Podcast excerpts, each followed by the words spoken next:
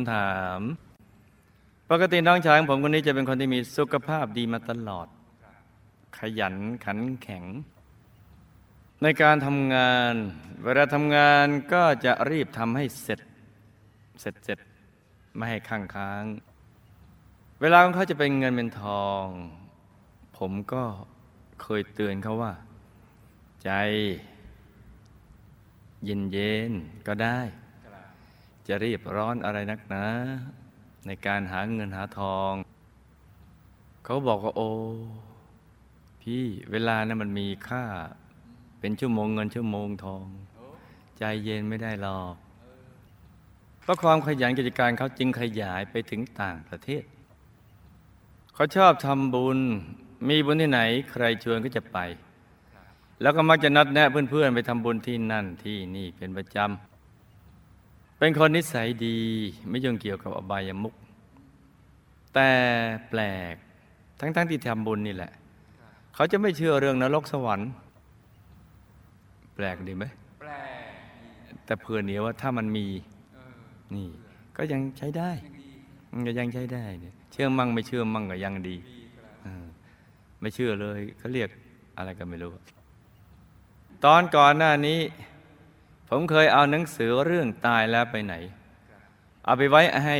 อ่านที่บ้าน พอเขาเห็น ก็หยิบขึ้นมาดูเลย อ่า นี่ หน้าตาเขาเลิศเลย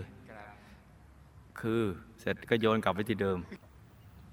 ปิดหนังสือ เหมือนกับดูถูกความคิดผมว่า คนหนุ่มอย่างเราเน่ะไม่มีวันหรอกที่จะตายง่ายๆ เพราะในหนังสือธรรมะเล่มนั้นบอกว่า อย่าประมาทความตายไม่มีนิมิตหมาย พี่ชายพยายามบอกทุกวัน ความตายไม่มีนิมิตหมายนะน้อง ก็ไม่ค่อยฟังหรือฟังแล้วก็ไม่ค่อยจะเชื่อก็เลย เอาหนังสือนี้ให้ ก็ข้อความเดียวกัน อ่านแล้วน้องก็โยนแล้วก็บอกคนหนุ่มย่างเราเลยยังหรอกยังไม่ตายง่ายหรอก ผมก็บอกว่าก็น่าจะใช่ ถ้าเป็นคนมที่มีสุขภาพดี ไม่เจ็บป่วยใดๆเลย แต่โรคภายในร่างกายนะไม่เคยบอกเลยนะมันจะเกิดขึ้นกับเราในวันไหน เพราะฉะนั้นนะน้องไม่น่าจะประมาทหรอก และแล้วเย็นวันหนึ่ง น้องก็ ก็เนี่ย เดินเล่นอยู่หน้าบ้านแต่งบ้านเขาเปิดเป็นร้านขายของ ขายอยู่กับน้องสาวของผมซึ่งเป็นพี่สาวของเขาขณะที่เดินเล่นอยู่คนข้างบ้านก็ได้เรียกน้องชายให้ไปดื่มเหล้าด้วยกัน น้องชายเข้าไปหา และยกเหล้าขึ้นไปจิบอย่างเกรงใจแบบเสียไม่ได้ จากนั้นน้องก็ขอตัวกลับขึ้นไปอาบน้ำนอนที่ชั้นลอย ซึ่งเขาก็จะทำอย่างนี้เป็นประจำพอรุ่งเช้าพี่สาวเขาลงมาเปิดร้าน ก็ไปเห็นน้องชาย ลงมาเหมือนอย่างทุกวัน ก็รอจนกระทั่งสาย เห็นแปลกไป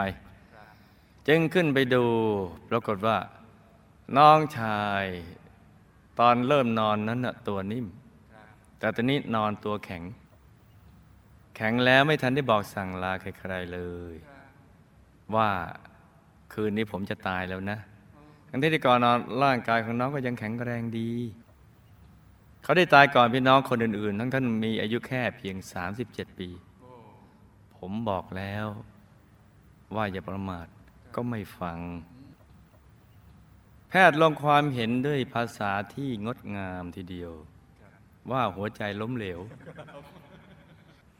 กรรมใดทำให้น้องชายของผมอายุสั้น แล้วก็นอนหลับตาย เขาตายแล้วไปไหนครับ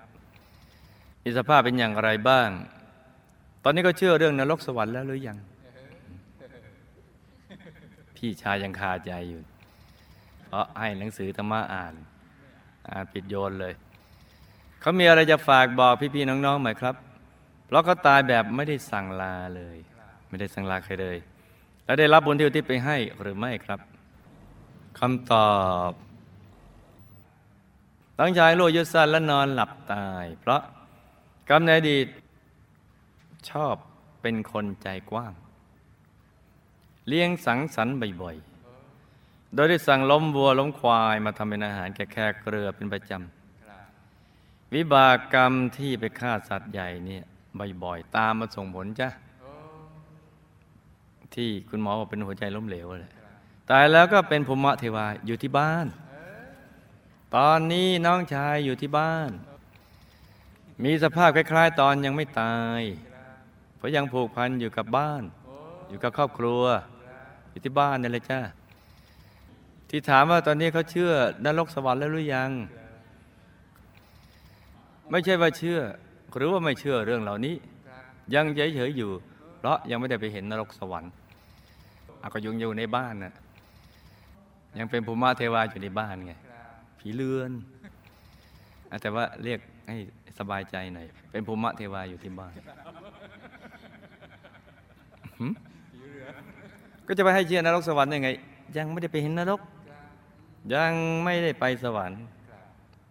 เพราะฉะนั้นก็ยังเฉยๆอยู่ แต่ก็ได้รับบุญที่อุทิศไปให้ เขาก็รู้สึกสบายออกสบายใจเพิ่มขึ้น และคิดว่า เขาตอนนี้เขากำลังทำหน้าที่ดูแลทุกคนอยู่ อืมเป็นคำลำพึงของผีเลือด เอ้ย ของภูมิเทวา ก็เป็นเรื่องแปลกดี เป็นรปภที่บ้าน เพราะเขาก็ไม่ได้มีความรู้สึกอะไรมากไปกว่านี้ก็ก็เฉยๆก็ไม่ได้เชื่อเรื่องนรกสวรรค์หรือว่าไม่เชื่อ ก็ไม่ไม่เห็นอะ ยังไม่เคยไปดู